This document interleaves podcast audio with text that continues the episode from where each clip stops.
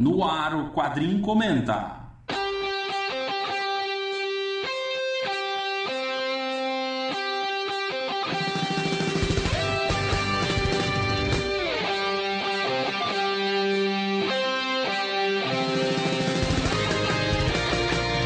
Um programa diferente onde a equipe Quadrincast Meu nome é André Facas. Aqui é Leandro Laurentino. Aqui é Les Pai. Aqui é o Luiz Garavello. Eu sou Márcio Sampaio. Aqui é Nikita. Eu sou Ricardo Sorvilo. Aqui é Vitor Azambuja.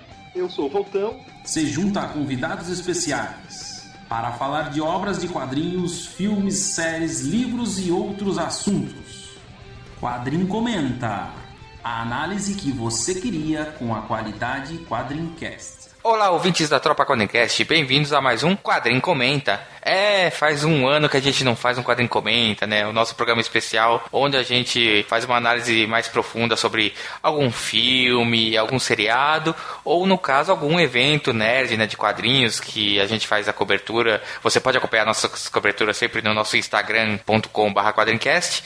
E nesse fim de semana, 22 e 23 de agosto de 2015, se você está ouvindo esse programa em 2025, saiba que você já perdeu essa oportunidade. Nós estivemos lá no Rio Grande do Sul, né, lá em Porto Alegre, bate, cheio de guris. Ah, começou, de, começou. De, Cheio de guris, piás, né? Todo mundo que vem pra cá quer imitar o sotaque. Meu Deus. É, mas na verdade o pessoal vem aqui, chega na padaria e pede o cacetinho. É, é, é, o cacetinho é o problema, né? Se, é, pra quem é de fora, ir pra Porto Alegre, entrar na fila do cacetinho não é uma coisa muito agradável, né? Vamos ser, vamos ser sinceros. E nesse fim de semana tivemos a Comic Con RS, né? É a antiga Multiverso Comic Con, agora mudou de nome para Comic Con RS. Pra comentar comigo aqui sobre como foram esses dois dias de evento, eu tenho o meu amigo gaúcho, participante do quadrinho Vitor Azambuja. Olá. E convidado especialmente aqui fazendo sua estreia num quadrincast, vindo lá do Terra Zero Comic Pod, né? O canoe... É canoense ou canoano? Como é que se Não, chama é alguém canoense, que é verdade, Ca- canoense. Canoense,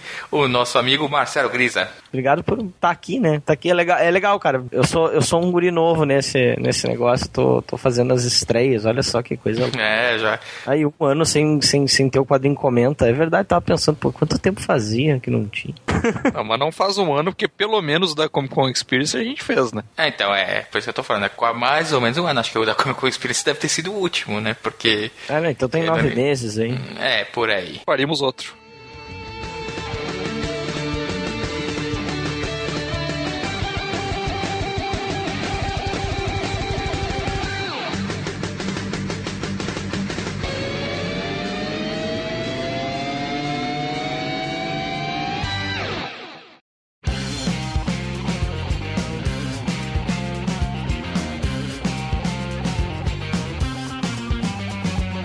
Bom, gente, acho que primeiro a gente.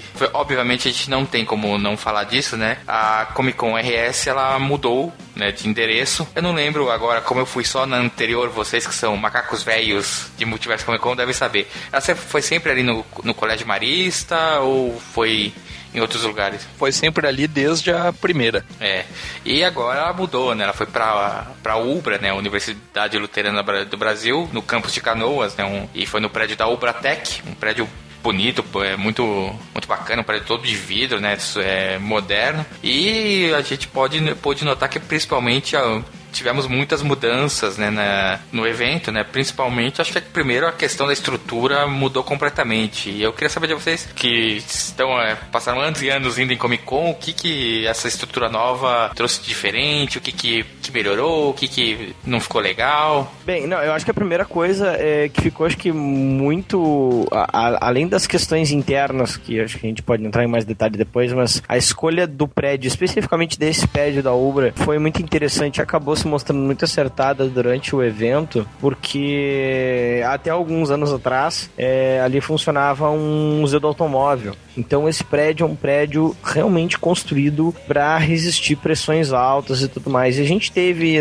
no final da tarde de sábado intenso temporal aqui em Canoas e também em Porto Alegre, região metropolitana como um todo. A gente às vezes tem algumas cidades aqui na, na volta que tem problemas de alagamentos, alguns bairros aqui de Canoas, inclusive, não se sentia que estava batendo um temporal lá dentro. Isso no meio da fila do Milligan e depois na fila do, do da MSP. Assim. Isso é ótimo, especialmente nesse momento, para demonstrar como o lugar servia bem para manter esse clima que, que foi outro clima devido a esse outro lugar. Assim. E a gente discute se ou não. Eu, pessoalmente, adorei tem um detalhe, isso que o Grisa falou, bem lembrou, de um temporal. Nas outras edições, teve uma que eu não fui, a penúltima, antepenúltima, mas nas outras edições não chegou a chover. Porém, a organização já estava usando o prédio do. A, o espaço do pátio do colégio que é aberto. Uh, então eles tapavam ali os estantes e tudo, mas no geral era, era, era uma área aberta, né? Imagina aquele temporal na antiga estrutura da Comic Con RS, né? Da antiga Multiverso Comic Con. Hum. Ia dar problema, ia molhar o quadrinho de muita gente, o pessoal ia ter que levantar os estantes, tapar tudo sabe? Camelódromo quando começa a temporada. Uhum. Ia ser aquilo, cara. Quando veio o Rapa também, né? Não, também não, mas eu tava pensando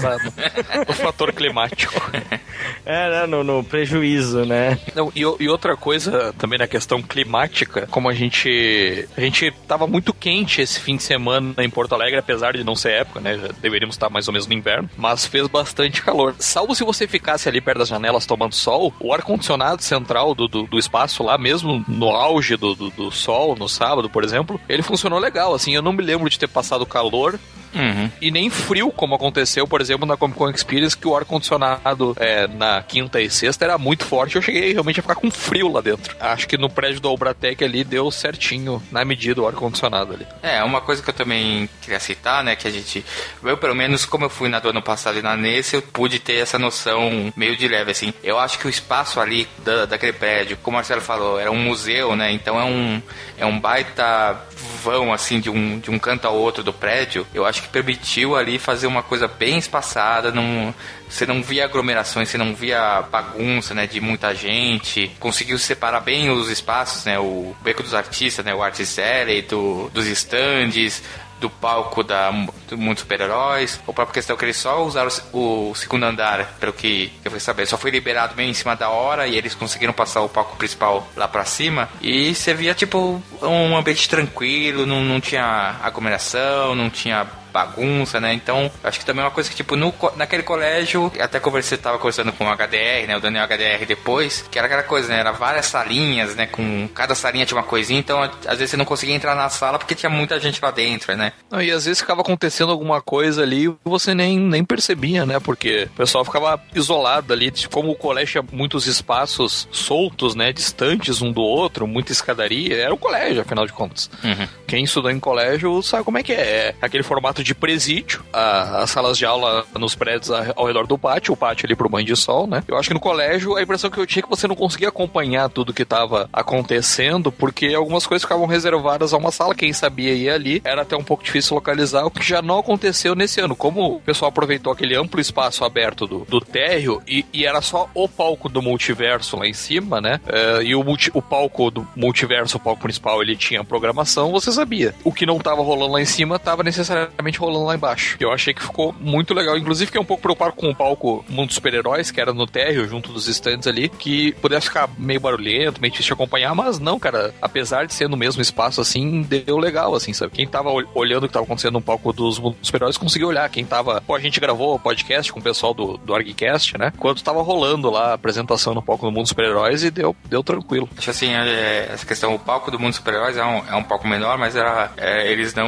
vamos dizer assim, ele, o som foi bem regulado para quem tava ali sentado em volta, né, do, do palco para acompanhar. Eu acho que é, a gente conversou com a Sara, né, que é a gerente que organiza, né, como a gerente, gerente administrativa. Isso. Diretora, falou, né, diretora. Diretora administrativa. E ela falou, né, que o prédio da Ubra na verdade são tem mais andares para cima. Então a tendência é para os próximos conseguir ampliar mais, né? Então é, é, eu acho que a escolha da estrutura tem esse acerto também, porque é uma estrutura que permite fazer maior ano que vem, né? E sem precisar sacrificar essa coisa de, de não ter de não ter a aglomeração, né? Porque eu não, não sei a questão de, de público, né? Não sei quantas pessoas foram, mas até onde vi durante as tardes estava bem cheio o evento, mas você não, não tinha problema, você não via empurra-empurra, não via é, teve é. Um, um problema menor mas é bem menor mesmo de circulação pela questão das filas para autógrafos se formarem na frente dos banheiros, né? Aí, Ah, sim. aí eventualmente o pessoal ficava atravessando ali as filas, mas todo mundo educado, todo mundo tranquilo, não teve realmente empurra-empurra nem nada assim, era só uma questão de repente se conseguisse organizar melhor a questão das filas dos autógrafos, né? Botar aquele labirinto de rato, né? Que tem no Hum, cinema sim. o pessoal fazer fila pros caixas, aí aquilo ali já resolveria. Coisas menores, assim. Isso, não, isso que eu falei agora não chega a ser uma crítica. O único senão que eu faria, ah, muito mais como uma sugestão do que como uma crítica, é a questão da, da alimentação. Sim, O sim. que, que tinha lá na praça de alimentação do, do evento, né? Era um temaki feito na hora lá, que não era ruim, mas nem todo mundo gosta de temaki, de comida japonesa, nem todo mundo gosta de comer comida japonesa naquele clima, né? Meio quente, assim, na hora. Um negocinho de salgados ali, que é até um pouquinho inflacionado, desses salgados prontos. Eu, o tempo todo que eu tava ali, eu fiquei pensando, puxa, dos dois lados do prédio tem área para onde você conseguiria estacionar tranquilamente um, alguns food trucks ali, sabe? Uhum.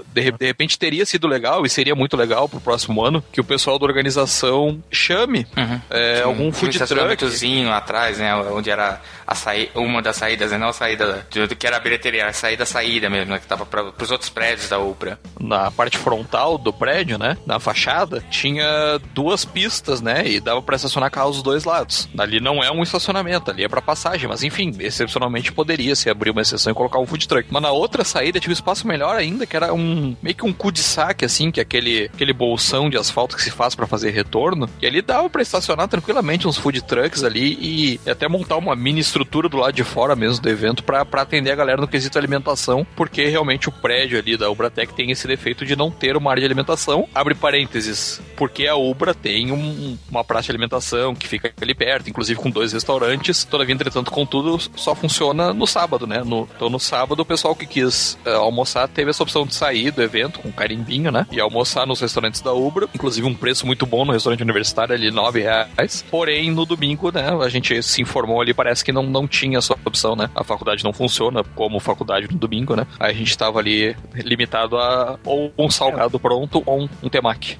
É, ou no mínimo, ou de repente, pelo menos fazer um acordo com, com os restaurantes para eles funcionarem. Nem que fosse talvez a um valor um pouco, né? Porque daí os a- que pagar hora extra para funcionários. Talvez funcionar com um precinho um pouquinho acima do preço de sábado, né? É, ou, ou até, até, na verdade, o restaurante, ele não tinha nenhum tipo de associação ao evento, né? A gente até teve alguma dificuldade de achar o restaurante. A gente perguntou pro pessoal da Ubra mesmo, né? Não do evento. E pro, pro Fabiano Silveira, né? O professor nerd, que Mora lá na que Ubra, né? trabalha lá, né? Ele, ele que nos, nos deu o caminho ali. Porque lá na Ubra tem esse problema. A, a Ubra em si tem um problema que eu, que eu notei. Lá não tem placa pra nada. Então, se você não sabe qual é o prédio tal, você não se acha. Até porque prédio em faculdade não é aquela coisa, o 1, depois o 2, depois o 3. Não, eles vão construindo. Então, o 1 fica lá adiante, o, o 15 fica aqui perto, entendeu? Aí no, no meio tem o 8. Então, foi um pouquinho difícil de achar o restaurante. Eh, de repente, o pessoal pode organizar melhor e colocar lá. Até o evento, né, Luiz? eh, poderia ter sinalização no estacionamento, assim, mostrando o que, que é. A gente não teve dificuldade, de fato, é porque a gente foi perguntando, todo mundo soube informar, né? O pessoal da própria Uva sabia informar. Mas poderia ter algum tipo de sinalização para facilitar ainda mais, né?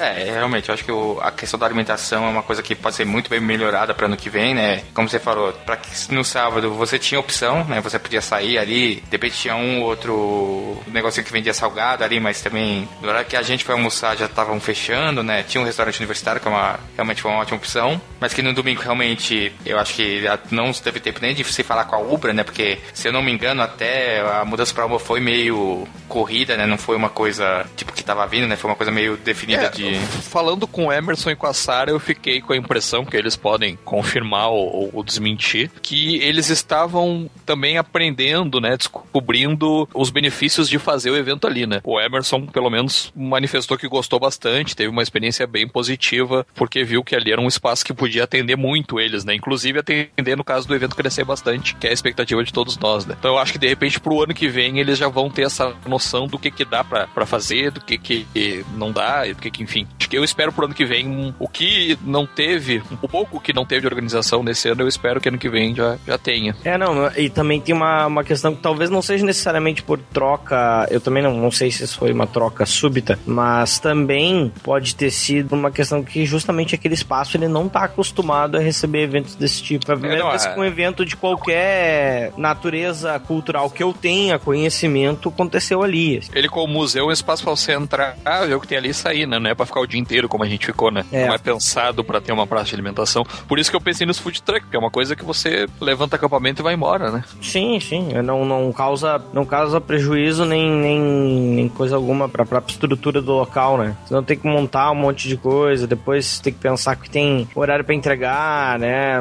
O local. É, não, exatamente. Mas Eu já, eu já trabalhei, já trabalhei em eventos aí de cenas, de cenas similares há anos atrás, em outras vidas. Outros você tá falando de evento de anime, né? Você foi É, eu já, anime que eu já, sei. já, já trabalhei em vídeo de anime, já fui coordenador, mas a área de RPG, que eu era ativo com, mais ativo com RPG e tal, eu, eu trabalhava, inclusive trabalhei, tive, tive a honra já de, de trabalhar com o Emerson nessas condições assim. Tu tem um horário pra entregar o local, tu tem toda uma série de exigenciazinhas que tu às vezes exige que tu não consiga cuidar tão bem de alguma parte, especialmente quando é um lugar novo ou com um lugar que tu, enquanto organizador, não conheça tanto, né? É, é questão de dois, três eventos pra tu conseguir realmente ter um domínio sobre a estrutura, né? Não é, não é do- da, da noite pro dia, assim. Um domínio e, e, inclusive, pra ampliar, pra ter mais, mais confiança de quem, de quem aluga o espaço, né? De quem cede. É, vamos, vamos dar uma, uma rápida parada aqui, porque entrou agora no nossa conversa aqui outro amigo, outro estreante aqui no Quadrencast, também estava lá na Comic Con RS, trabalhando direto no estúdio do Dynamo, né? O nosso amigo participante do AgCast, o Wagner.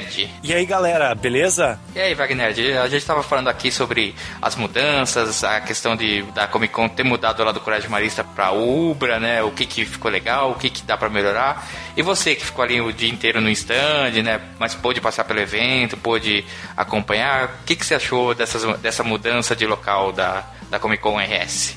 É, trabalhando. é, Eu ia dizer. Cara, eu não vi esse cara trabalhando. Eu não vi esse cara trabalhando, não. Olha aí, olha aí o advogado. Olha aí o advogado. já, já em busca de um fato, né? Já tá. Não, ele não trabalhou, não. Prove que trabalhou. Teve, Prove. teve carteira Exato. assinada, te- teve, teve relógio de ponta assinado. É, não tem. Não tem cartão Tem ponto. testemunha? Duvido que alguém testemunha. Ah, não. Se, se perguntar pro pessoal do ARG, é capaz de dizer ainda que eu só vadiei o dia todo. não, brincadeira. Então, pessoal, em relação à Ubra, eu gostei bastante a questão de ser tudo muito próximo. Pra gente que é nerd, gordo e que não gosta de caminhar muito, é tudo ali, né? Não precisa nem subir escada, porque tinha elevador pro, pro segundo andar, né? Só um parente, o Wagner é o mais magro de todos nós. e ele falando que Sim, é, eu tô, tô aqui alisando a minha pança nesse momento. Eu, eu, eu, eu tô aqui usando a minha pança pra mexer o mouse. bah, Sai, sai bracinhos dela, né? Não, mas já cabe, já cabe o mousepad. Se eu engordar um pouquinho mais, eu consigo botar o teclado junto. Aí, aí, aí dá, pra, dá pra colocar o mousepad, o mouse e mexer com, a, com o queixo, né? em relação ao evento, eu gostei bastante do espaço que a Ubra disponibilizou, mas assim, com Aquele cantinho que a gente tava, gravando podcasts pro, pro ArgCast, que em, em breve a gente já vai ter alguns programas. Em breve, entenda-se perto do início do ano, sabe? quando o Daniel conseguir editar, né? Exatamente, aquilo ali é uma tardes, tu nunca sabe onde ela vai parar, sabe? Daqui a pouco ele, ele vai acreditar que eu tô chegando. Um beijo, Daniel, te amo, tá no meu Cara, coração. o, o- único deadline é sair antes da Comic Con RS do ano que vem. É, isso é verdade. Eu acho que Não, ou não, né? Sai, na, sai no ano que vem já, já fala, não, nós gravamos esse ano É, agora. sai no ano que vem 2016. fazendo, fazendo de conta que é daquele evento, né? não é só, alguém coloca assim por cima do 2015, 2016. Aquela coisa gravada, né? É, estamos aqui É. Comic Con RS 2016. entra a voz, 2016. voz do Google, né? É, 2016.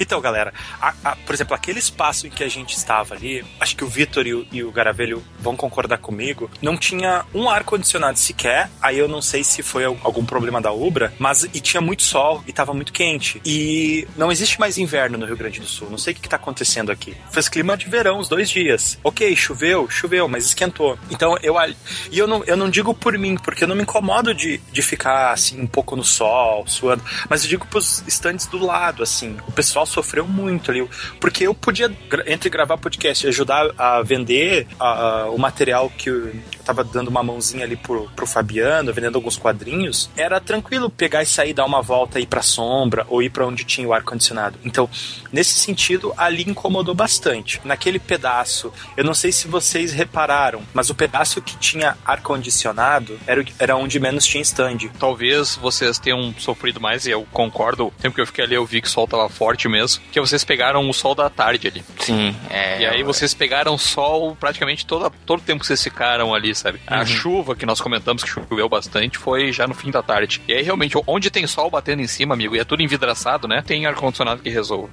Eu sei porque eu trabalho no escritório também, eu pego o sol da manhã e tem dias que, que, que eu boto meu ar no máximo, o ar tá do meu lado e o sol batendo ali, eu fico calor, não adianta. Mas engraçado, eu caminhava próximo aos estandes e sentia o ventinho, aquelas tubulações. E ali na frente eu não sentia. Então, assim, de repente, pra próxima edição, tentar puxar para um lado todos os estandes, porque, por exemplo, ali onde tinha o ar-condicionado, ele poderia ter colocado no lado esquerdo e no lado direito do prédio, à disposição de estandes. E deixar aquele espaço ali, que aquele sol realmente incomoda, e eu me preocupo com, por exemplo, é, eu sei que o Daniel, ele, se ele tá desenhando, ele entra no Nirvana e, tipo, ele não sente sol, não sente frio, não sente fome, não sente nada. Talvez sente tesão, dependendo da bunda que ele estiver desenhando, mas... Vamos, vamos propor pro Daniel tentar desenhar sentado em, em brasa. Desenhar sentado em brasa. Desenhar sentado numa grelha eletrificada. Com pregos ainda, né? É, mas Pregos. Eu me preocupo um pouco com, com os artistas, assim, que. Ou com o pessoal que tá vendendo, tá ali trabalhando e tem que ficar naquele sol. É uma preocupaçãozinha, assim, que dá pra ter um cuidado da próxima vez. De repente, puxar os estandes mais pro lado de lá, onde não, onde não tem sol. Claro, foi o primeiro evento na Ubra. De repente, o pessoal da organização não sabia como é que aquilo ia ser à tarde e não contava com aquilo. Mas isso é uma, é uma coisa, é, uma, é, um, é um registro que eu gostaria de deixar aqui para se pensando, aquele local é joia, é perfeito, eu acho muito bom para fazer um evento. Ele fica com uma cara de Comic Con gringa, isso parabéns para a organização que conseguiu escolher um achar um, um lugar que tem cara de Comic Con, que é muito melhor do que, na minha opinião, os colégios em que eram feitas as, as edições anteriores, né? Que não davam uma cara de Comic Con. Eu não sei se vocês tiveram esse, esse feeling, mas quando eu coloquei o pé na Comic Con RS, eu olhei toda aquela, toda aquela instalação, todo aquele prédio e pensei, nossa, tá muito com cara de Comic Con gringa. Não sei se vocês sentiram isso. Ah, Não, é, é outra coisa. É, finalmente, assim, eu já tinha isso do público na, por exemplo, na última edição, já finalmente eu, eu tinha é, saído de mim aquela impressão de que tá, há pessoas de evento de anime aqui. O Wagner não tá na primeira parte, eu, eu, eu tava explicando que eu me criei há muitos anos atrás, assim como o HDR, né, também iam, vocês também iam. Esse evento de anime, né? Como assim vocês também, eu? Vocês também iam? Vocês não, eu digo mais o pessoal do. Fale, fale pelo tinha senhor, aparecido. fale pelo É, senhor. Wagner. É, não, eu digo, Wagner também de repente ia, por causa do stand da. O stand da Dynamo sempre teve em todas. Ele já foi. Não, eu ia também, eu ia também. Aí é que tá, no último, no, na última edição da Multiverso, né, que agora é Comic Con, eu, eu já tinha sentido que do público já havia uma mudança ah, realmente, assim, já tinha acontecido essa mudança real de parecer um público de quadrinhos mesmo. O pessoal não, não tinha mais ninguém, não tinha mais ninguém em dúvida. Que isso é uma, é uma coisa gradual, sendo, sendo a- o, o, o, Emerson a primeira a organizar um evento desse porte aqui no Rio Grande do Sul, aqui na, na região metropolitana de Porto Alegre. E agora a gente tem um local, né? Que colégio é local de evento de anime, pra mim. Exato, concordo. Local é, é uma no coisa Rio Grande do Sul, né? é, no Cris? Rio Grande do Sul. Porque isso, e porque isso é um pouquinho de. História do, do, da cultura nerd gaúcha. Eu não sou historiador, a minha mulher vai me matar, porque ela é historiadora, só ouvir só vai me matar. Mas um pouquinho da história.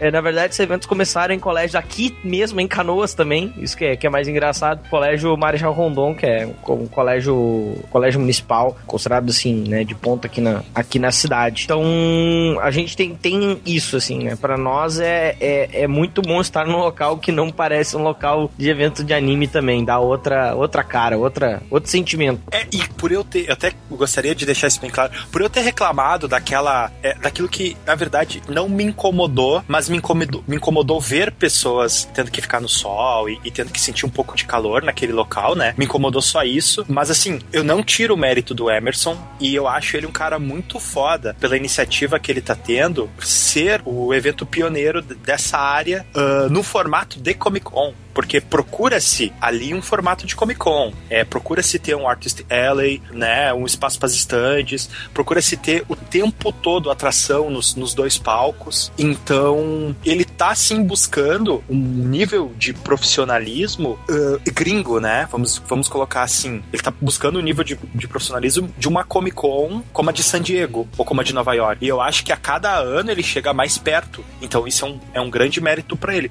Só que a partir do momento em que tu se propõe a fazer um evento que tem esse tipo de padrão de qualidade, existe também um tipo de exigência, né? Existe um tipo de exigência. Então, assim, aquele pedacinho ali a gente pode para a próxima edição mudar, entendeu? Não, não deixar aquele espaço ali para ficar melhorzinho. Acho que daí vai ficar. Vai, vai ter um Wagner de a menos reclamando, vamos colocar assim.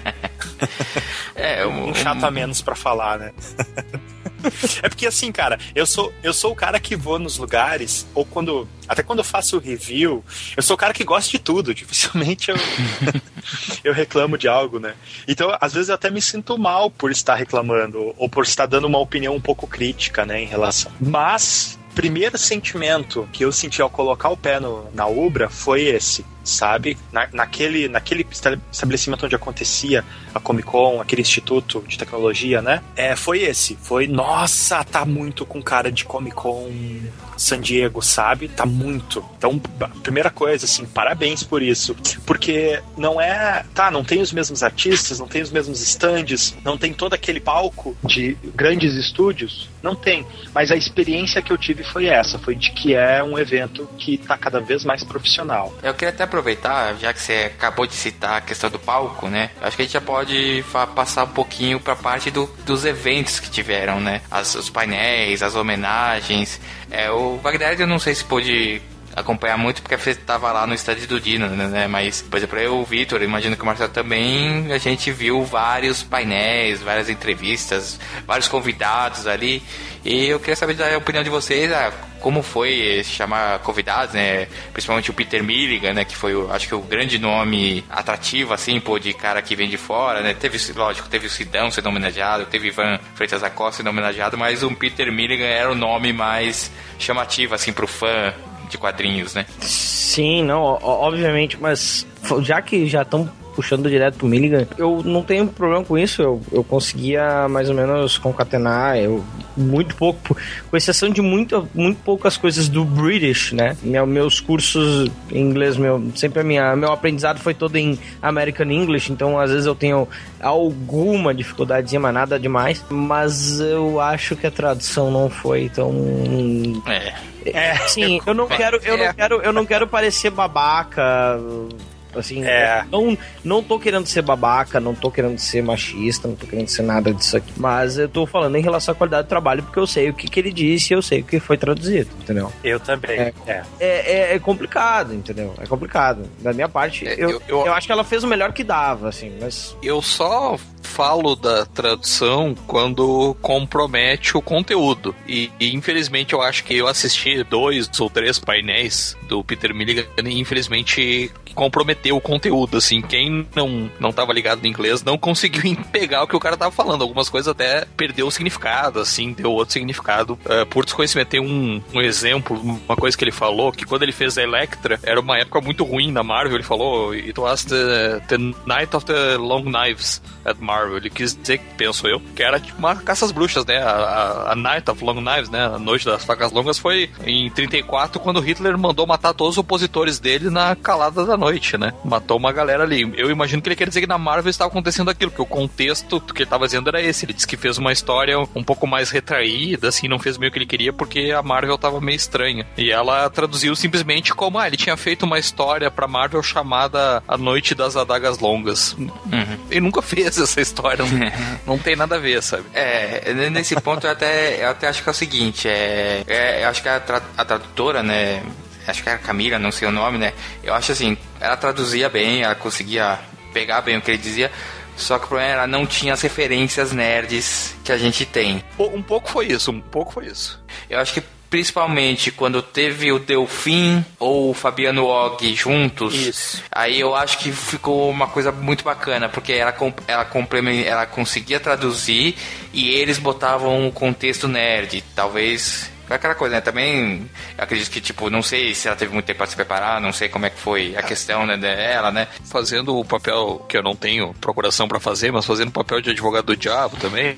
É, mas advogado todo é do diabo, pô. É, é... a procuração de Satanás. É, o inglês dele era meio difícil, sabe? É, não, é, é inglês inglês, né? É, o inglês meio britânico, meio irlandês, sei lá. No geral, dava para entender de boa, assim. Mas às vezes quando ele falava meio rápido, era, era, era ruim. E numa tradução ali com adrenalina, né? Tendo a responsabilidade uhum, de falar. Sim. Até o Delfim se perdeu umas horas com isso. Ele, inclusive, pediu desculpas, né, por algumas mancadinhas. É, e várias vezes o Peter Milligan tinha que repetir o que ele falava no ouvido deles. Então, assim, não é que a tradutora fosse ruim. É, é que realmente era uma, era uma missão complicada traduzir em tempo real o Peter Sim, Milligan, né? Ter toda essa questão de saber do que, que ele está falando, né? Que às vezes. É, às vezes é uma pessoa As... com formação, mas não preparação suficiente. Uhum. Isso aí é normal. O meu ponto de vista, a gente, nas, nas outras edições, o que, que nós tínhamos de convidado internacional? Era o pessoal da Argentina, né? Sim. Era o Riso, o Marcelo Fruzin, né? O pessoal da Argentina. A Argentina é aqui do lado. Se colocar um, um argentino a falar ali no palco, conversar com o público, mesmo que não tenha um tradutor, ou que o tradutor faça um serviço devagar. O pessoal, a gente entende, né? Tanto que várias vezes em, na RBS, aqui, que é afiliada da Globo aqui no, no Rio Grande do Sul, ou em outras inserções de mídia, quantas vezes eu já não vi eles colocarem fala de, de alguém que, que fala espanhol, falar e botar sem legenda. Que a gente já tem também culturalmente, né, que no estado essa, essa proximidade, essa questão toda. Então, de repente, como primeiro, é, primeiro teste com uma pessoa que fala inglês, e aí já pegar um inglês tão difícil de entender, porque nem todo mundo aprende. É como o Giza falou, quando a gente aprende inglês na escola, a gente aprende o, o básico, né? A gente, ou, ou, em cursos, a gente aprende o inglês americano, né? E a gente não treina, a não ser que a gente viva assistindo a BBC, a gente não é. treina entender muito as nuances do britanismo, né? Então, realmente. que você eu... seja fã de Doctor Who, né? É. Todos os episódios. É, ou, ou não, agora se você, se você não é fã de Doctor Who, vai ter agora Vikings. Tem Vic, não, tem Vikings, não vai. Como é que é do Bernard Cornwell? Ah, me perdi, me perdi agora. As crônicas, crônicas saxônicas. As crônicas saxônicas do Bernard Cornwell, eu, que eu já li, só que eu perdi o nome na minha cabeça aqui. Meu, meu cérebro falhou comigo. Então, né, vocês vão. É, mas assim, ó, tem Sherlock, tem Musketeers, tem um monte de série, mas ainda assim o inglês londrino é um, né? Falado em Dublin, ou falado em ou falar da Escócia, completamente diferente, né? Nesse caso específico, também fica como um erro que para as próximas edições pode ser acertado. Ele não precisava de uma, ele precisava exatamente ali de uma tradutora simultânea. A menina ali, ela, eu percebia eu acompanhei o painel da, de 80 anos da DC, eu percebi que ela falava com ele quando chegava a vez dele de falar. E aí, quando o Daniel, o Daniel HDR, o Rafael Albuquerque e os outros meninos que estavam no painel, quando eles falavam, o Milligan não, ela, não, ela não traduzia aquilo pro Milligan. Então o Milligan ficava boiando, ele só falava o que era na vez dele. Então não havia uma interação sabe? Eu senti uma falta, uma falta de interatividade que dá para se fazer, dá para se trabalhar, mas isso é claro, de repente precisava de um, um profissional mesmo, intérprete. Eu não, eu não, não sei o currículo da menina, não posso dizer se ela é uma profissional intérprete acostumada com essa, com essa batalha. E eu digo assim, um intérprete bom, quando ele se depara com termos muito segmentados, muito de nicho, como é o títulos de revista nerd, ou quando ele se depara com termos próprios de determinadas é, línguas, ele sabe se deve traduzir ou não. Talvez não fosse, fosse dizer o nome em inglês, ah, escrevi o título tal, colocaria o nome em inglês, ficaria mais fácil para o público receber dessa forma o nome um personagem, de um arco que ele escreveu. Mas assim, é normal, cara, é errando, é fazendo pra, pra ver para ver o que que acontece. Agora, na próxima vez, convida também um, um, um, um britânico, mas de repente procure algum algum intérprete que tenha já uma experiência com esse tipo de, de linguagem, de idioma, ou que tenha uma experiência mesmo como intérprete. E não quero questionar a experiência da menina, mas deixou a desejar para o público sim, principalmente para o público que, que não entende de inglês, que no caso do nosso país é apenas 20% das pessoas que falam inglês fluentemente, né? Então é um cuidado que há de se tomar. Não sou fã do Milligan, por exemplo. Eu gosto de algumas coisas dele, mas não sou mega fã. Mas se fosse uma pessoa que eu, sou, que eu fosse super fã, eu ia me sentir muito mal por, por não estar tá conseguindo entender o que, ele, o que ele quer passar, sabe? Realmente tem essa questão da preparação, né? Como eu falei, não sei o quanto que ela pôde ter de preparação, né? Se ela pôde correr atrás das informações ou se foi, de repente foi mesmo de última hora. Realmente fica aí a dica pra, pra de repente, ah, já pro ano que vem, como já vai começar, como provavelmente o Emerson já deve estar pensando o que vai fazer no que vem, correr atrás disso, né? Dar uma preparação me melhor, fazer um, um esquema mais bacana, né? de repente colocar alguém junto que estenda mais as referências, né, para poder ajudar. A gente falando aqui parece que a gente é chato que só reclama, né?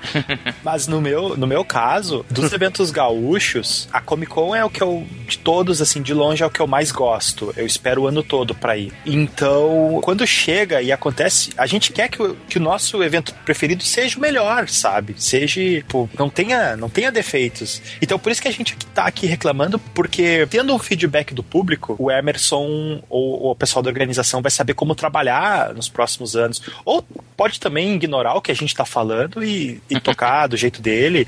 Mas assim, ainda assim, a gente, como fã do evento, eu quero que aquele evento tenha um pouco de Wagner. Então por isso eu toco bem fundo nas coisas que eu não gostei, sabe? Uhum. É, eu queria até aproveitar então agora falar do, dos painéis em si né, que tiveram, né? A gente falou, falou bastante sobre Terminiga, mas tiveram outros painéis, né? O, o Gris até citou o de 80 anos da DC, né? Não, foi o Wagner né, que citou. Isso. De 80 anos da DC. Nós tivemos painéis, tivemos vários painéis com artistas locais, né? Principalmente ali painéis sobre educação, sobre criação, né? De HQs Teve a, uma, uma pessoa que participou muito, é a Chris Peter também, né? Que teve vários painéis. Eu quero saber de vocês, teve algum painel assim que foi que vocês gostaram mais? Algum painel que vocês acharam assim, ah, não, fa não faria falta se tivesse sido feito? Então, eu acompanhei poucos painéis, mas daqueles que eu acompanhei do, do palco oficial, eu acho que de longe a homenagem feita pro Sidão acho que foi, a melhor, foi o ponto highlights, né? Acho que foi highlights do evento, né? Até, acho que, na minha opinião, superou até o bate-papo com o Milligan, o painel de 80 anos da DC. Foi, foi o top, assim. A galera realmente so, conseguiu fazer o Sidão chorar, né? Não sei se vocês já, já comentaram sobre é, a maneira como o Sidão chorou no palco e, e não, tudo não, que ele nem... segurou até, até conseguir botar para fora, né? A emoção toda foi realmente emocionante é, o, o, trabalho feito para emocionar o Sidney, né? Pra chocar ele, né? E você, Marcelo? Vi, vamos dizer assim, vi acho que uma ou duas entrevistas, vi algumas das homenagens, não, não pude ver a do, a do Sidão, infelizmente. Vi a. Bem, é, teve uma. uma no meio de, desse esse evento também, acho que ele é marcado. Eu, eu por, pelo tempo que eu conheço o Emerson, acho que esse evento também ficou muito marcado que. Né, porque infelizmente houve o falecimento do pai dele, alguns meses antes do evento. E era um cara que ajudava muito na organização do evento. É, né, quem já conhecia sabia a parte logística ali e tal. Ele é um cara que, que dava uma, uma força muito grande pro evento. E eu, eu vi bem de cantinho, assim, porque eu tava quase passando, mas eu, eu precisei parar e olhar de longe, mas vi, assim. E que bom que o, o Emerson pôde, pôde dar os 5, 10 minutinhos para isso, porque não, não só por ele, mas o evento chegar até onde chegou hoje, essa evolução uh, boa que a gente tá falando, apesar dos pontos, das questões pontuais, é, ela não aconteceria sem, sem o pai do Emerson. A gente fica um pouco assim, o Emerson é, é amigo, assim, a gente fala, eu falo como, mas fora do, do evento, né? Agora passou o evento, o cara, claro, e até durante o evento, sim, por que não? Mas, mas assim, a gente tá falando do, da questão profissional. Mas fora isso, é um cara que é, tenho, assim, uma, uma proximidade que eu, eu, eu não podia deixar de, de, de lembrar disso, assim.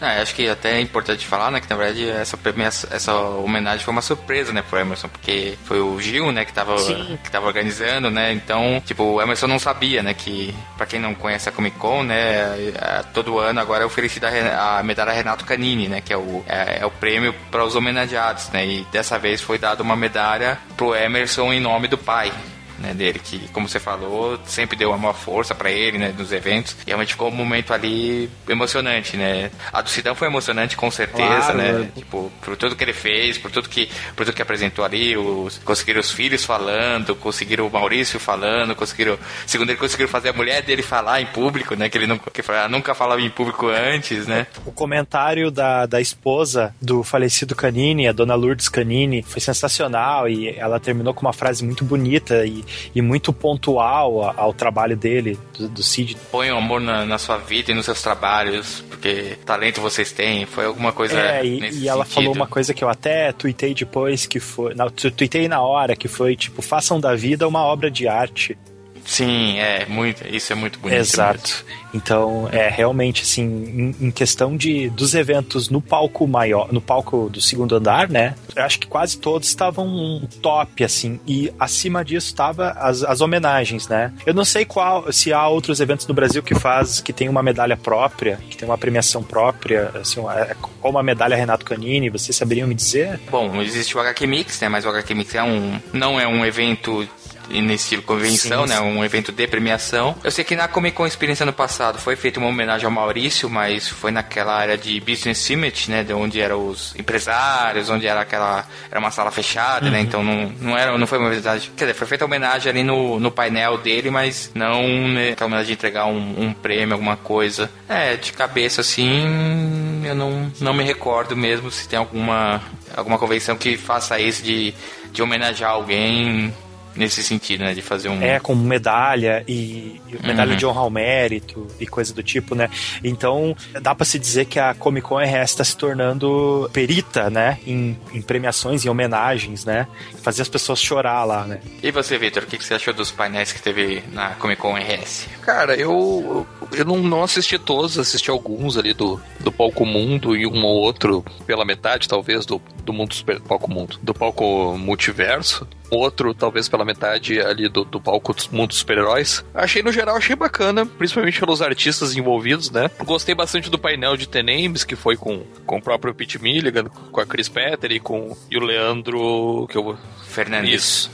Gostei bastante desse painel, gostei da, da entrevista do Milligan. Claro que o momento com os, das homenagens foi especial, mas talvez seja especial para nós, né, que, que sabemos que tem mais nos quadrinhos do que só o roteirista e o desenhista, né? A gente sabe reconhecer a importância de caras assim. O Wagner até a gente comentou um pouco na gravação do Arquicast, né? Ele também tem uma, uma ligação forte com, com o trabalho do Canini, né? Durante a infância eu tam, também tinha, embora uhum, não, não, não tenha conhecido ele. Aí realmente ver a Dona Lourdes Canini falar, é, até eu me emociono, sabe? Eu acho que que pro, pro público em geral, né? Tipo, saindo um pouco do, do, bastidor, da gente que é mais macaco velho, um pouco. Pro público em geral, acho que o, os painéis com, to, com os quadrinistas foram todos legais, assim. Eu não gosto mais, já gostei, não gosto mais, desses painéis muito genéricos, assim, sobre filme, por exemplo. Teve um logo no começo, ah, o que esperar da fase 3 dos filmes da Marvel? Ah, legal, o pessoal tava ali, tinha base para estar tá ali, beleza. Mas não, não, não acho que isso é um painel para um filme de quadrinhos, sabe? É, a gente tem uma expressão no Quadrincast que a gente usa até internamente que é se é ficar fanficando, sabe? Ah, o que que eu acho que vai acontecer no filme tal? O que que eu. É isso pra um papo de bar, pra um papo entre a gente ali.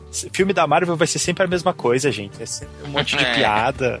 É. sempre o não. mesmo roteiro, só muda o personagem e o vilão. Não, se fosse se o que esperar de Batman vs Superman, eu ia dizer a mesma coisa, entendeu? Não tem. Se fosse. Eu, é que, claro, ninguém vai fazer um painel comentando, mas se fosse um painel sobre o filme do Homem-Formiga, que todo mundo já viu, né? Um comentário sobre o filme do Homem-Formiga, eu ia achar mais legal, sabe? Porque aí estamos falando de alguma coisa com base concreta e não só especulações e mais especulações, sabe? Isso fica um pouco raso, é aquela tentativa de, de acomodar, né, alguém ou algum assunto. Ah, não, temos que falar dos filmes. Não, então fala dos filmes, não fala do- dos trailers e dos teasers, né? Fala dos filmes, pô. É, eu acho que isso aí é aquela típica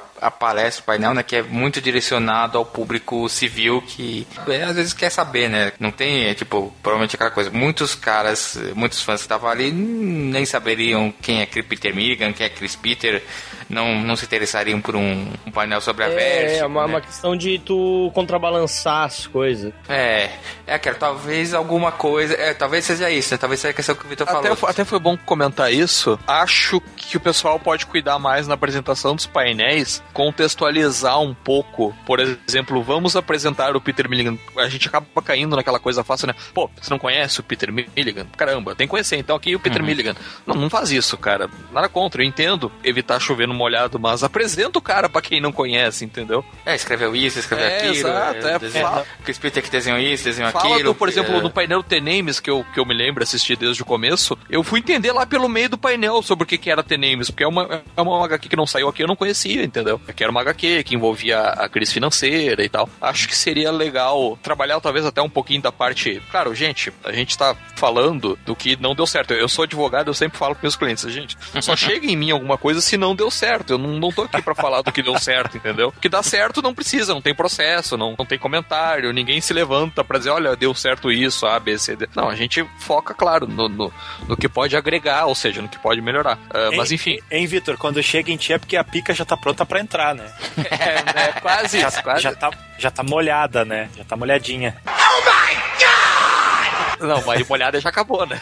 Não, é, a- sabe aquele comecinho assim? Ah, deixa, esquece, não vou ter. É, não, não, muita- muita acho, que, intimidade, acho né? que não é, não é o tópico do podcast. É, não, não, Eu não- acho que não, mas bem.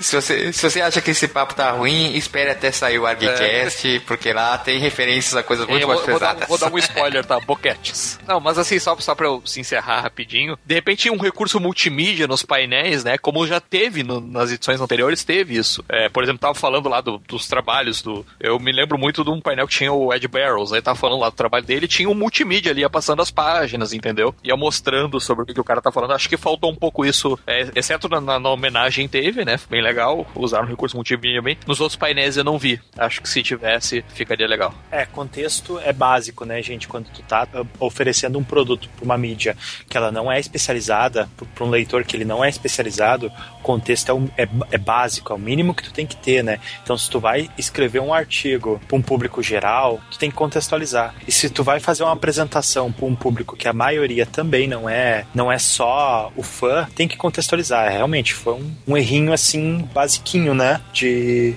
mudasse a percepção de quem tá ali sentado e tá mais afim de entender esse universo de quadrinhos do que aquele É. que já sabe, né? É, porque essas convenções, elas são um espaço legal. Eu brinco, brin tava brincando com o Gris, ah, porque evento de anime. Não, claro, cara, eu tô brincando. É óbvio que é legal ver o público do anime indo num evento de quadrinhos também. Óbvio que é legal. Mas essas convenções são uma ótima oportunidade de trazer esse pessoal que conhece o quadrinho dos filmes, ou do, do anime, ou dos desenhos. né? Hoje em dia não tem mais tanto desenho, mas enfim, né? Esse pessoal que só conhece um lado, é legal inserir esse pessoal e mostrar, puta, olha que legal. Não vou roubar a frase do Fabiano, do professor Nerd, né? Mas é como ele diz, é explicar por que, que a gente tá tendo essa reação a encontrar um cara que nem o Peter Milligan, por exemplo, ou por que, que a gente tem essa reação um cara que nem o Sidão, ou por que, que a gente tem essa reação um cara que nem o Renato Canini, entendeu? É, Explica pra esse público, dá um jeito de traduzir isso pra eles também. Às vezes uma frase contextualiza, olha, o Sidão é um dos caras mais produtos quadrinhos, começou a trabalhar lá. Hoje ele é um editor tá provocando uma transformação. Me explica o que que é a gráfica MSP. Qual é a importância da- das gráficas MSP, entendeu? Qual é a importância do... Explicar, por exemplo, o que que era a, a invasão botânica, né? Tá- Isso várias vezes apareceu nas conversas, que o Delfim, até no, num dos últimos painéis, ele, ele explica, o Delfim já, tem mais traquejo, né? Pô, explica pra esse público ficar mais perto da gente, pra gente ficar mais perto desse público novo, porque os quadrinhos precisam renovar o público. Não, não é só de nerd velho que eles vão sobreviver, entendeu? É, e eu, e eu penso assim, o público que é aquele fã fã mesmo, que ele já conhece zilhões de blogs na internet, onde ele pode alimentar o que, a necessidade de informação que ele precisa sobre quadrinhos, o público que escuta o quadrim, quadrincast, o, o público que escuta o ArgCast, né? Esse público ele não vai ficar chateado se ele for numa palestra, num bate-papo e ver mais daquilo que ele já está, daquela informação que ele já. Ele não vai ficar chateado. Ele não vai ficar, ai, mas isso aqui tudo eu já sabia. Não, tipo, ele, ele, ele é um cara que já tem tanta informação que se faltar um pouquinho, não vai, né? Que se tiver que repetir, não vai fazer. Então, realmente, dá para se pensar esse tipo de atividade, pensando 80% no público não civil, como o cinema faz, e deixando um 20% de informação a mais para quem não é o público consumidor de informação de quadrinhos, né? É, acho até que. É, até porque, como você falou.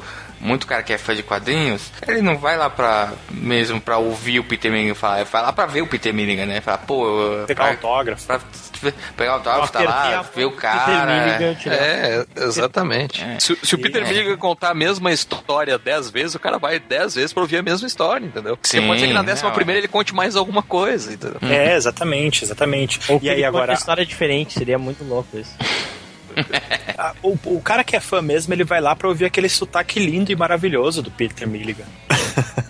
Pra olhar Né? naqueles olhos azuis, né? Não, deixa Eles- assim, tá? Tem muito gaúcho nesse podcast aí, por isso que tá desse É. jeito a coisa. Pô, é. Não, acho Eu tô em A gente minoria aqui, né? uma foto com, com o Sidão, tava, a gente tava lá, a gente tava. Tava uma equipe até grande, até, até zero, tava eu, eu, o Delfim, obviamente, o Pab, o, o, o Matheus Kajima, o Pedro Kobiaus, que tava tirando fotos à torta e à direita. E, e a gente foi tirar uma foto com o Sidão, assim, e aí no, na, na segundo take da foto, né, o Delfim foi começar a dançar cancan pra brincar, e aí o Sidão já. Ô, ô, ô, muito, muito gaúcho nessa foto. Muito gaúcho, já tá. Calma lá. Inclume fora dessa. Esse, esse pessoal do Sudeste tem um medo, né, cara? É, não, esse pessoal não. É, o, o Delfim já abraçou a multiversidade. É, Cara, o pessoal do Sudeste faz muita piada com gaúcho, mas os gaúchos fazem mais piada com gaúcho do que o pessoal do Sudeste, pode ter certeza. ah, é, é pra ter certeza, né? Já que já estão fazendo piada, vamos, né? A, auto, a autodepreciação nos impede de ser processados. Eu gostei do, do, do painel Mundo dos Super-Heróis. Pude acompanhar pouquíssimos, mas eu achei alguns interessantes. Eu destaco aqui aquela conversa que teve entre editores, que teve com o Arthur Vec, da editora Vec, com o Guilherme da Jambô, e teve mais alguns editores. Eu não peço desculpa por não lembrar de todos, mas eu, eu gostei bastante daquele bate-papo e foi um dos que eu senti que o público mais interagiu. O público tava, pra te ver, um papo bem interessante, o público tava ali perguntando como é que faz pra mandar original, como é que é o trabalho de um editor, sabe? Esse ali o, o público interagiu até o último minuto. Não teve aquele grilinho que se escuta, que normalmente tem nos painéis, quando alguém pergunta, alguém tem uma pergunta? E aí fica aquele grilinho de silêncio que ninguém quer falar. Uhum. Aquele ali teve bastante interação, sabe? Esse eu, eu destaco. E também, outro que eu acompanhei que eu gostei bastante, achei bem interessante, era um que falava sobre comunicação, né? Que reuniu ali o meu querido amigo e mentor, professor Fabiano, professor Nerd, né? o pessoal do Terra Zero, o Pab, o Delfim, né? É, aquele menino dos dois, dois quadrinhos, eu não vou lembrar o nome dele agora, que tem o canal no YouTube. Sérgio Vinícius. né? Exatamente. E eles estavam comentando, né, sobre esse trabalho de, de divulgação da informação e os meios que eles utilizam e como cada site trabalha a postagem que é feita no seu, no seu canal. Eu achei bem interessante esse, esse tipo de abordagem, sabe? É São abordagens que fogem tema do conteúdo, falar de um super-herói, de um filme da Marvel, falar de coisas que são mais intrigantes, na minha opinião, a quem tá um pouco mais, mais hard, assim, né? Tipo assim, pra quem acompanha blog, eu tenho certeza que adorou esse painel. Quem, quem lê bastante blog de quadrinho, ou, ou mesmo quem, no meu caso, que gera o conteúdo para sites, né? No meu, no meu caso, eu pude ter mais opiniões sobre pessoas que fazem o mesmo tipo de trabalho que eu faço. Não é para todo mundo. Até teve o Guilherme Smith, não posso deixar de citá-lo, meu amigo. É, então, tipo assim, ok, não é pro público inicial, não é, mas não tá lá no painel principal, tá no painel ali embaixo, entendeu? Aquele painel é para um público menor. Então, de repente, dá para se pensar assim, deixar o painel principal para as coisas que são de assuntos mais gerais e deixar aquele ali embaixo para coisas mais focadas mesmo em quem é fã de quadrinho. Foram dois painéis que eu destaco que fui ver e gostei. Achei interessante a proposta e espero que tenha discussões como essas em futuras edições da Comic Con RS. Uhum. É, eu acho que tem que ter essas. Por mais que a gente saiba que o público ali, a grande maioria, é um público que é fã, mas muitos ali não são é, os nerds, né, como a gente chama. São pessoas que gostam dos heróis, gostam de ir nos filmes, né, que tem que ter essas palestras mais voltadas para eles tem que ter essas palestras um pouco, talvez, mais técnicas, por assim dizer, né? Que são mais bastidores mesmo, mais essas coisas, né? Discutir como é a edição no Brasil. Teve uma, também um painel lá em cima que foi a, a discussão sobre publicar independente, publicar por, por editora, né? Hum. Teve as, as da colorização, né? Que é uma que é uma coisa realmente que muita gente sequer sabe como é que se faz, né? Então, eu acho que tem que ter mesmo esse equilíbrio, né? Eu acho que, é, que lógico, algumas coisas talvez fiquem melhor num palco maior, né? Principalmente esses assuntos um pouco mais abertos a todos e no, num palco mais restrito. Que no palco do Mundo Super também teve muita entrevista com autores, né? Que muitas vezes já participavam de outros painéis, né? então às vezes ficava meio. Às vezes ficava repetitivo. Às vezes você o que você via ele falando no painel, ele ia repetir muita coisa na, na, na palestra lá no, na entrevista dele no, no palquinho, né? Então, mas acho que isso aí é, é aquela coisa de vai se ajeitando com o tempo, né? Você vai sentindo como é que é o público também, né? Que é uma coisa importante, né? Você tem que saber qual que é a resposta que o público em geral dá, né? Isso. Que a gente dá, a gente dá a sua resposta, mas a gente tem. A gente ainda é, faz parte do nicho. Isso. Né? E pro evento se manter, não, não pode depender só do nicho. Ele tem que se expandir e buscar esse público geral. É, mas assim, por exemplo, esse painel que ele é realmente voltado pro nicho, porque ele fala de é, sites de quadrinho, né? Eu, eu, achei que ele foi um sucesso, porque já logo de cara o Fabiano, é, já puxando o saco do meu querido amigo, amado mestre, é, diviníssimo Fabiano, ele já chegou contextualizando, explicando como é que são os, os canais, tipo, onde que o nerd vai arrumar informação, explicando que a mídia quadrinística impressa, a mídia impressa, a mídia de massa, não dá tanto canal. Então ele já contextualizou nas primeiras palavras dele. Então isso eu achei bem um ponto, assim, né? naquele painel, porque eu percebia que nem, nem só o pessoal fã de, de quadrinho estava ali acompanhando para entender um pouquinho mais desse, dessa informação quadrinística na internet. Então, é, é, esse é um trabalho interessante de se pensar até como orientação a se passar para os palestrantes, né? Das próximas edições. É, então aproveitando aí que a gente já tá falando de próximas edições, a gente falou bastante aí de coisas que a gente queria melhorar, mas quais seriam, assim, as coisas que vocês gostariam de ver já implantadas no, no ano que vem da Comic Con RS? O que, tipo, que vocês falam que ah, isso aqui é o, é o principal que precisa ser já, já melhorado? Ninguém, né? Todo mundo gostou de tudo, né? See more, more people talking in English and more foreign uh, visitors and... É porque não faz... Porque deixa eu falar francês, né? Não trazer um francês, né? Eu não entendi o que ele falou. Também, quem sabe, porque não? É, né? agora que já pode trazer das Américas, né? Já que já trouxe primeiro fora das Américas, é, né? isso aí. Ia ser top ver o Manara também, fazendo sketch lá, na, lá no Art Alley. Ele, não, é, é, o, o HDR ia querer puxar ele lá pro Dinamo Studio, né? certo. Exato. Fazer uns, uns lábios da rata, né? o evento tá.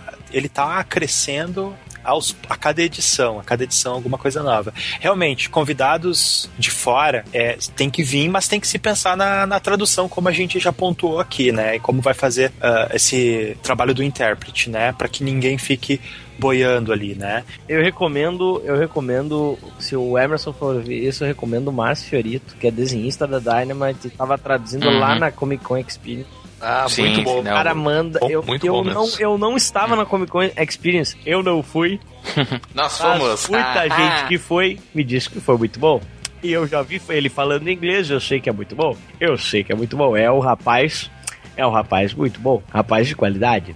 Não, e eu acho que o Fiorito ele tem essa vantagem de tipo ele ser um bom tradutor e ele saber entender essas referências, né, nerds. Eu acho que ele é o cara que realmente é um é um bom exemplo de um cara que é perfeito para esse tipo de evento. Ah, ou, ou, ou paga um cachezinho pro, pro Fabiano, ele faz é, esse. foi o que eu pensei Ele é também. tradutor também, pode ser intérprete também.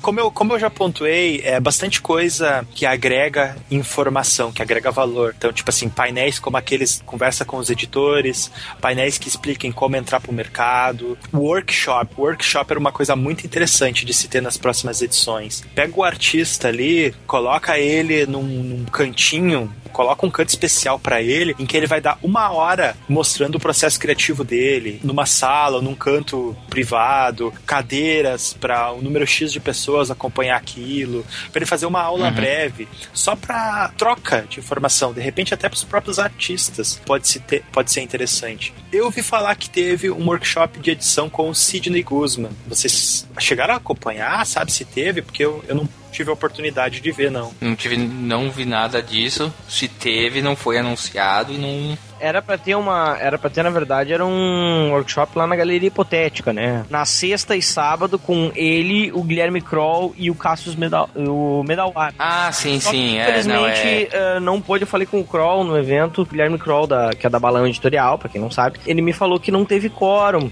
e precisava só de 10 pessoas. Eu não, eu não, eu não fui, na verdade, por causa do preço, porque sexta-feira eu, eu tava trabalhando o dia todo, não tinha como ir. E era sexta e sábado, acho que isso que quebrava um pouco a galera e ser no, no mesmo, na mesma, no mesmo dia do evento, né? Então tu, tu deixa de ir numa pra ir no outro. Eu entendo a, a iniciativa, né, do, do, do Og e coisa, espero que ele possa conseguir juntar essa galera pra poder fazer Sim, sim. é, numa outra oportunidade que eu, eu, vou, eu vou me puxar pra ver se eu tô lá, assim. Eu acho que é, é uma, seria uma, uma baita aula, assim, sobre, sobre Ah, isso. então não tem nada a ver com a Comic Con, né? Eu peço perdão pelo vacilo. O- Ah, Mas a, a Comic Con chegou a, a te- a tentar, né, a, a, fazer um, um, um mesh, vou dar uma divulgada nisso pra ver se dava. Então por isso deve ter sido por isso que tu se confundiu. Uhum. Isso, mas eu acho interessante a, a ideia de ter wor- workshops, porque eu já vi isso em eventos de anime e deu super certo em várias edições de eventos isolados. Eu vi pessoal fazendo workshop. Precisa de uma sala de repente só para aquilo e aí anuncia-se em algum canto da, do evento que em tal lugar está acontecendo é, workshop com tal pessoa. Sim, mas é uma ideia a mais que vai fazer o cara sair do Artist Alley um pouquinho para participar de algo a mais em que ele vai ter uma interação maior com o público do que simplesmente no palco, porque às vezes no palco ele não consegue ter tanta interação assim com o público, né? Ele tem interação com a pauta, ele tem interação com ou outro que, que vai querer perguntar o que tá al- alguma dúvida que tenha, né? É, um workshop, a minha seria uma coisa interessante que eu sei que acontece lá fora e eu sei que é esse o, o profissionalismo que o Emerson tá buscando, né? Coisas assim. Não sei como é que fica a questão para trazer algo, estúdios pro evento, mas vocês não acham que seria uma ideia interessante também? Ah, assim, de repente, sei lá, Marvel Studio manda pra cá um representante com alguns, alguns plots, uns pops usados nos filmes, alguma coisa assim, sabe? Vocês não acham que seria interessante também ter É, é que, é que eu acho que isso depende de uma questão de escala, uma questão de escala do evento. A- Até, até quando isso também é, é bom tanto pro estúdio quanto pro evento, não é muito custoso, nem muito. É, isso depende do crescimento, como vai subir Público. é, de público. Eu acho que a hora que tiver enchendo esse prédio aí, daqui a umas duas ou três edições, é uma boa ter. Ué, quem sabe aí, um, até um- uma coisinha básica, um, uma, um brindezinho, algum estantezinho bem pequenininho que seja. Coisa, não precisa, não tô pedindo demais, acho, né? Não tá pedindo pré-estreia Não, de, não tô de filme. pra estreia do Hobbit, nem nada. Olha, na É. edição passada, o pessoal do fã-clube do Doctor Who, por exemplo, ele pôde exibir um Conseguiu, episódio da série, da Doctor Who, naquela naquela exposição que tava tendo do Doctor Who. Tipo, realmente, não é pedir demais. Uma coisinha assim de especial pro público do evento se sentir especial no sentido, bah, olha só, fizeram isso aqui só pra mim. Ah, um episódio especial de alguma coisa, sabe? Ah, vai sair, daqui uma semana vai sair na, na- na- na- no canal oficial. Beleza, mas pro público que prestigiou o evento, é uma coisinha. Pessoal, comentar, assim, nesse, nessa questão, até eu e o Vitor estávamos conversando com o Emerson ali na. Foi no domingo, né, Vitor, que a gente conversou com ele. Sim, sim. Foi uma, foi uma coisa interessante porque eu falei, né, que, o, que como o Ivan Freitas da Costa tava lá, né, e, e ele meio que tava, tava trocando figurinha com o pessoal, né, da da Comic Con RS, eu acho que é uma forma bacana, né? Porque você vê a Comic Con Experience hoje tem tudo isso, né? Que você falou. A Comic Con Experience tem um, um peso que consegue trazer os estúdios, trazer grandes quadrinistas, né? E a Comic Con RS tá começando a, a subir esse patamar, né? Então talvez daqui a algum tempo, né? Demore um pouquinho, mas chegue num patamar parecido. Mas eu acho bacana isso que o que eu falo, o Ivan da Costa ele teria todo, todos os motivos, quer dizer, todo, todas as razões para pra não querer fazer isso, né? Falar, ah, não, concorrência, ou, ah, não. E é um cara que tá lá e, tipo, quer, quer ajudar, quer dar, quer dar uma força, né? Eu acho que isso é uma coisa que a Comic Con RS pode aproveitar muito, né? Essa questão de conexão, né? Porque é, conversar com a Comic Con Experience e aprender com os erros e acertos delas, né? Como o FIC também faz com vários eventos, né? Como a GBCon também faz. Eu acho que quanto mais esses eventos conversarem entre si, começarem a trocar as figurinhas, começarem a, a ver ah, o que, que é bom, o que, que foi bom para você, o que, que não deu certo, o que, que de repente funciona no FIC, mas não funciona no Rio Grande do Sul, que não funciona na Comic Con Experience.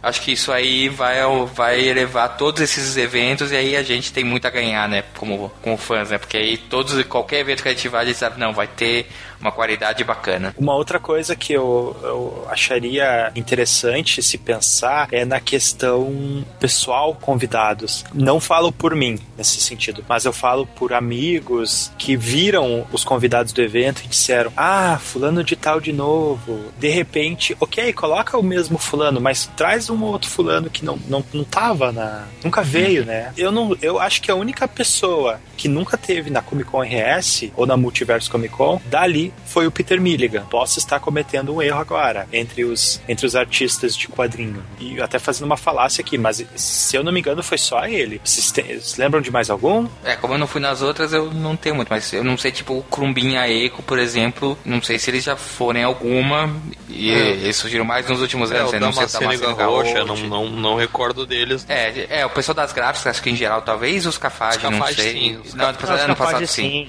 O Victor, sim, é verdade. Pessoalmente, eu gosto de, de, rever esse pessoal, sabe? Eu acho que até cria uma conexão com eles, assim, de certa forma, sabe? Já tem mais alguma liberdade para conversar com eles. Eu acho legal esse contato, assim, do artista, né, com, com o fã. Na verdade, eu acho isso mais legal de tudo numa, numa, numa Comic Con. Mas claro que sempre é legal trazer cada vez mais convidados, mas eu acho que tudo isso que a gente tá pedindo vai depender do público. Não adianta querer Sim. ter é, atração de um evento para 30 mil pessoas se nós estamos falando do universo de 3 mil pessoas. Acho legal a gente, como público, também ter essa noção de onde nós estamos, de que tamanho isso tem e fazer, de certa forma, a nossa parte, né? Chama os amigos, ó, conhece o cara lá que gosta de quadrinhos, chama, ó, pô, vem, vai tá legal. Vamos lá, vai de galera pro evento, sabe? Eu sei que até o preço não ajudou muito, talvez se fosse um pouco mais barato, talvez atraísse mais gente. Mas combina, o fato de ser em canoas tem uma grande vantagem, que é uma estrutura melhor, como nós já falamos. É, uma das coisas que a estrutura melhorou em relação às edições anteriores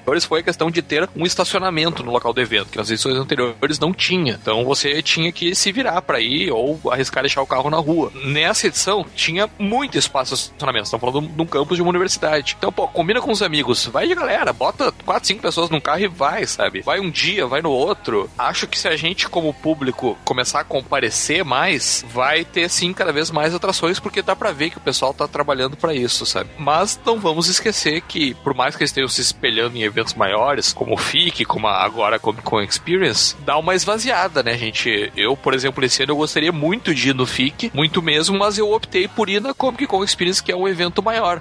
Mas aí. Então aí, a gente sabe que talvez muita gente não tenha vindo pra Comic Con RS porque não é tão atrativo quanto um FIC e quanto uma Comic Con Experience, né? Mas aí tem, também tem que ver que essa questão também tem a ver, ainda mais agora com essa com o advento do cada vez mais forte o Catarse esse ano. O Catarse, o início do ano do Catarse foi incrível, assim, e até agora tá bombando de projetos, né, Uhum. no Catarse, é, é, em termos de quadrinhos. Isso demanda que se imite também uma outra característica do modelo norte-americano de Comic Cons, que é a temporada de, de comic, que tá começando a se concentrar tudo no, no segundo semestre. Primeiro semestre, pelo jeito, não, não vi ainda emplacar nenhum evento grande nesse sentido. Talvez seria uma ideia ter algum evento, um evento que seja primeiro semestre. Mas acho que isso não deve acontecer tão cedo, porque também tem, tem todas as questões aí de não só, não só dessa questão da, da temporada, mas também, inclusive, de conseguir alugar os lugares, etc. Não, e até pra trazer um artista internacional, Exatamente. você tem que se preocupar com o calendário lá fora, né? Não é só o calendário aqui no Brasil. Até a gente tava conversando com o Sidão uma hora, né? E ele falou, né, que por que, que a Comic Con Experience é em dezembro, nesse comecinho? Porque é uma época que não tá tendo grandes convenções lá fora. E aí eles conseguem trazer os caras tranquilamente. A gente sabe, por exemplo, o FIC depende muito da prefeitura. É uma coisa que é engessada, quer dizer, a prefeitura meio que define em que época vai ser o FIC.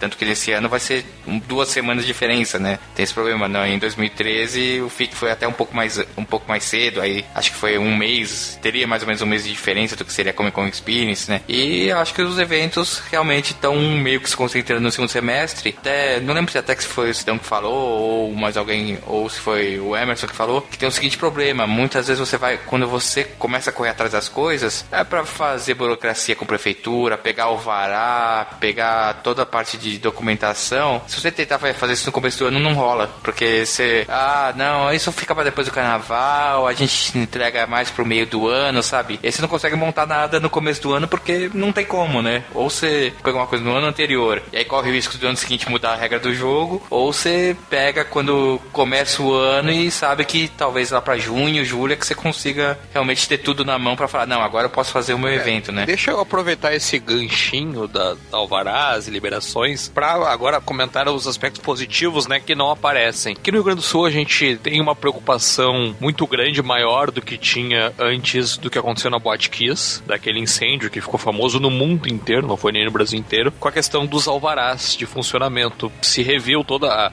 a legislação anti-incêndio do Estado, se, os bombeiros do Estado eh, foram forçados a rever algumas posturas, tinha uma figura de um alvará provisório, um alvará liminar, sei lá como é era o nome, que você só preenchia documento eletrônico e você já tinha lá o alvará enquanto os bombeiros não fossem fazer vistoria, você funcionava. Isso não existe mais isso acabou no RS desde a Boate Kiss, então todos os eventos precisam estar reguladinhos, direitinhos, com todas as condições de segurança rigorosamente inspecionadas pelos bombeiros para ganhar um alvará. Isso tem acontecido, o Grisa lembrou antes, acho que a gente ainda não estava gravando uma Name Extreme do ano passado, que não teve evento num dos dias que estava marcado porque não tinha o alvará. Isso foi também, o Emerson nos comentou que foi um dos motivos pelos quais ele- eles escolheram Canoas, que era mais fácil conseguir alvará numa estrutura como a da Ubra do que numa estrutura de um colégio. E eu nunca tinha visto um evento em que você tivesse tanta presença de seguranças, né, para proteger as pessoas ali, porque não, né? Que as pessoas precisam ser protegidas, nunca se sabe, o Rio Grande do Sul tá, tá um caos, não sabe a hora que vai entrar alguém para fazer alguma coisa, então tinha segurança no evento sim, e tinha bombeiros, bombeiros civis contratados pelo pessoal do evento, circulando o tempo todo, olhando as instalações, vendo se estava tudo nos conformes. E o Emerson nos comentou até que esses bombeiros comentaram com ele que é o primeiro evento em Canoas que eles fazem que é totalmente regularizado. Tava tudo ok que a legislação de segurança pede. Então isso é uma coisa que não aparece, o público não tá nem aí pra isso a priori, né? Até a hora que dá uma merda. Até a hora que dá uma. É. É. Hoje em É. o pessoal aqui tá espiado porque aconteceu aqui, né? Porque senão também. Ah, foda-se. É, mas acho, acho legal comentar isso. Acho que a organização tá de parabéns por ter, antes de qualquer coisa, se preocupado com a segurança dos frequentadores. Tanto no quesito estacionamento, quanto no quesito segurança. É, estacionamento, acreditem aqui no Rio Grande do Sul, em Porto Alegre, região metropolitana, é importantíssimo você onde estacionar o seu carro hoje em dia, ou o seu ônibus de caravana, enfim. É, e também a segurança interna do evento. Ele não teve, que eu tenha tomado conhecimento, nenhum tipo de problema. Sei lá, né? Vai que o Rio resolveu brincar com o Ken, né? É, não sei. É, não teve, não teve isso. E eu me senti, sim, é, bem seguro por estar ali naquele lu- lugar do evento. Não é uma coisa, assim, feita nas coxas. Algumas coisas tem que melhorar, tem, mas essa parte da segurança, né? Acho que a organização tá de parabéns. É, é realmente o. Tirando a Comic Con Experience, que é uma coisa realmente muito fora de parâmetro, acho que é o primeiro evento que eu vou, assim. Pra vocês terem uma ideia, começa no fim de semana um evento importantíssimo aqui no Rio Grande do Sul, que é a Expo Inter, um evento de agropecuária. E a Expo Inter não tem, não tá tão certinha, não tem tanto alvará legal, legalzinho, não tá tudo tão ok quanto tava a Comic Con RS. E vai muito mais gente lá. É, que é todos uns boi lá, uns boi.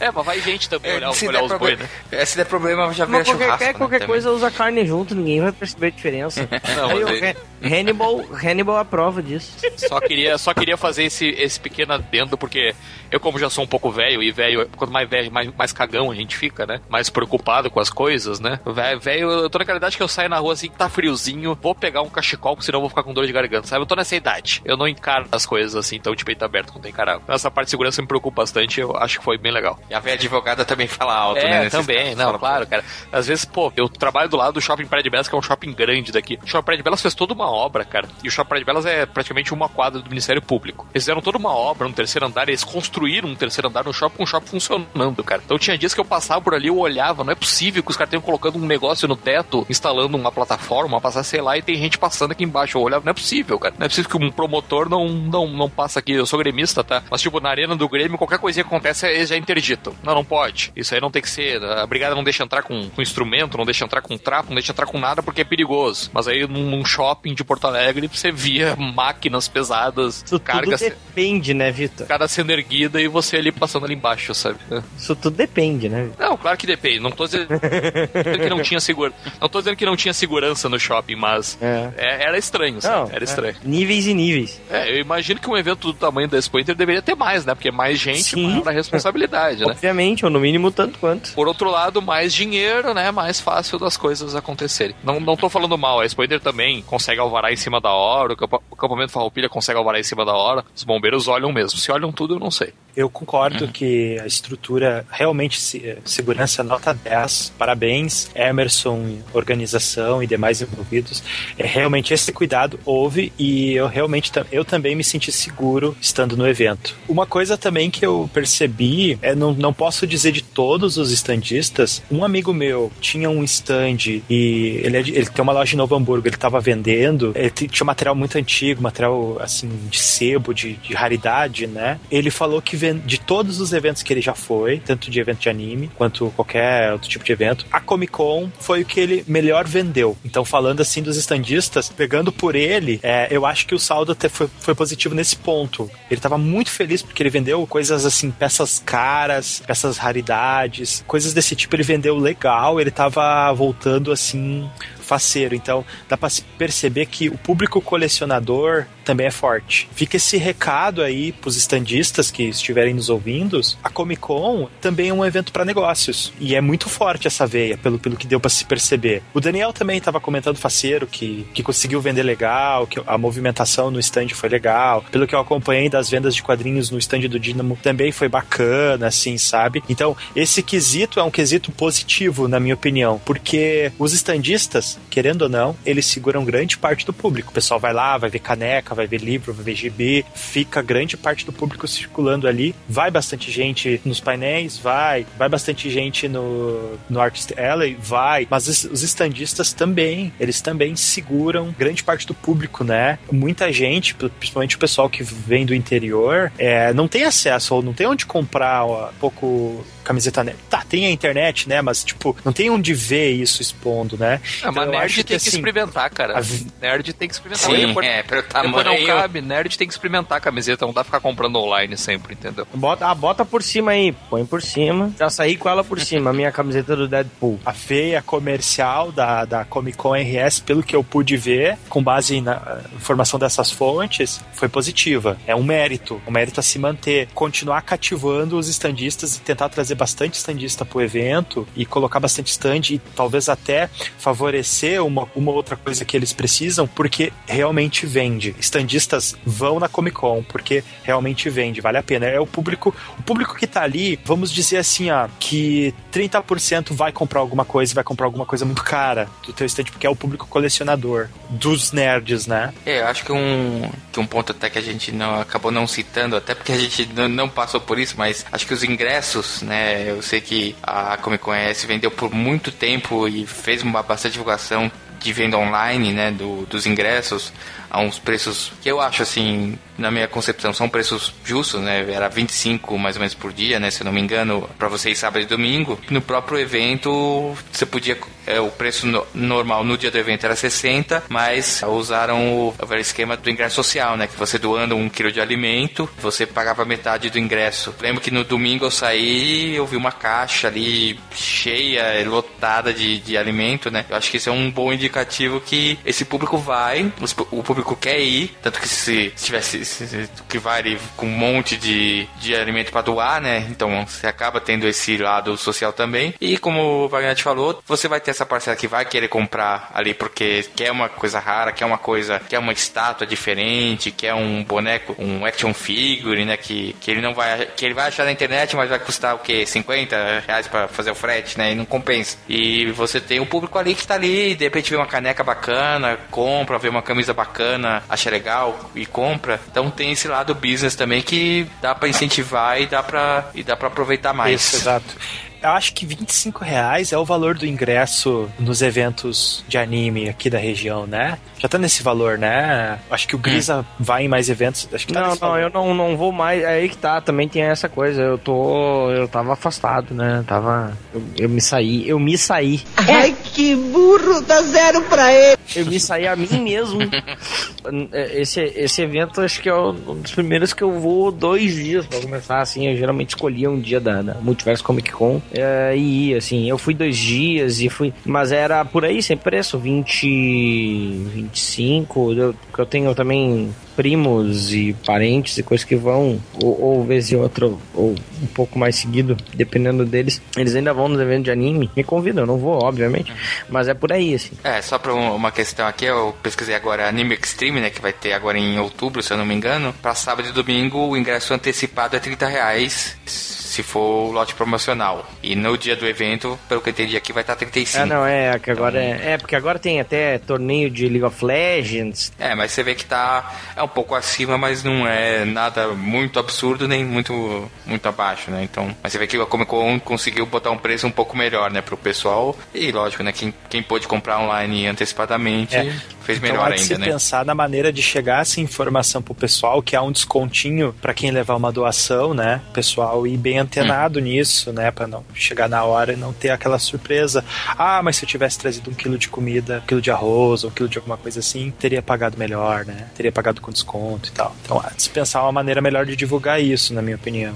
Eu vi bastante pela, pelo Facebook, eles estavam fazendo bastante anúncio dessa questão dos ingressos, né? Mas não sei como é que foi na cidade, né? Na questão da divulgação. Eu sei que, eu sei que a gente até, eu vi até conversando com o Emerson, teve uma boa divulgação da mídia comum, né? Teve, Vitor, que você falou, teve spot na, na rádio, é, né? teve uma, foi capa da, da Zero Hora, né? Que é o, talvez o maior jornal daqui na sexta-feira. Na Rádio Gaúcha, eles fizeram uma reportagem estendida até com o cara do Dois Quadrinhos, é, de manhã cedo, antes do evento abrir. É uma cobertura é, que. No sábado já foi contra o Clique RBS, que, é, que é, já tava dando como o maior evento multitemático do, do estado, né? É, um é então... Geralmente era dado a Anime Extreme, né? Que nós já citamos. Exatamente. Então eu vi, assim, uma divulgação legal da, da mídia comum, né? Da mídia civil. E, surpreendentemente, até uma divulgação bem informada, né? Começa hum. com aquele papinho assim: ah, você sabia que tem muita gente com mais idade que também coleciona quadrinhos? Que não é só coisa de criança, começa sempre assim, né? Uhum. Mas no geral, assim, bem legal, assim, com, informando bem o pessoal, assim, e, levando a conhecimento, né? Mas ainda acho que dá para tentar melhorar um pouco isso ainda, sabe? Usar mais a, as redes sociais. Eu sigo a Comic Con RS no, no Twitter desde a primeira edição. Não me lembro deles terem postado alguma coisa que eu tenha visto na minha timeline, né? Então não sei. No Facebook, que eu é confesso o... que eu não, não, não tenho, não, não sei. O, o, feed do Facebook ele é muito variável, né? Ele é muito relativo, né? Porque é, pode seguir seguir determinado canal e nem, não é necess, né, não necessário tu vai receber informação uhum. de todas as postagens que ele for fazer, né?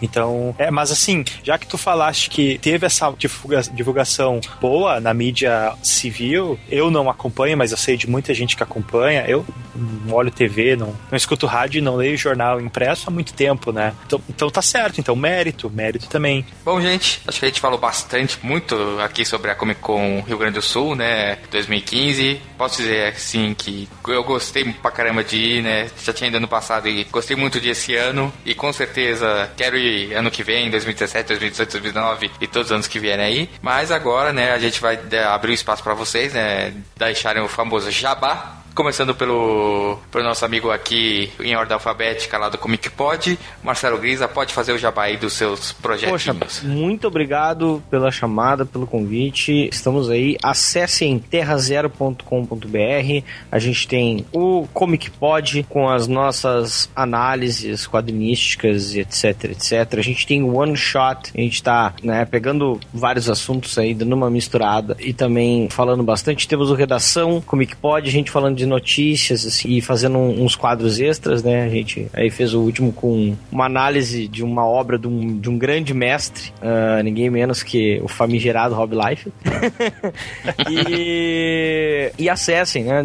terrazero.com.br no Facebook facebook.com barra terra zero e o numeral zero e no Twitter, arroba Terra Zero. Respeitem a multiversidade. É, Wagner, do lado dos nossos irmãos aí, do Fabiano, do Daniel HDR, pode fazer o jabá do ArgCast, do seu blog, do que mais você quiser. Então, tá, o pessoal que quer continuar escutando essa minha voz límpida e homossexual, pode, pode acessar dinamo.art.br. A gente tem lá o Arcast. Temos várias colunas, resenhas. Então, prestigiem o site. Eu vou falar também de um projeto que eu tô desenvolvendo a a Ken, ao Arcast e ao Dynamo, que é o Vida de Escritor, que é um blog em que eu faço vários exercícios sobre o mercado de quadrinhos. Eu compartilho ali informações de editoras e editores com quem eu tenho contato, faço exercícios de narrativa, exercícios sobre escrita, também exercícios de dica para quem quer ser, quer ser um autor quem quer ser profissional na área da escrita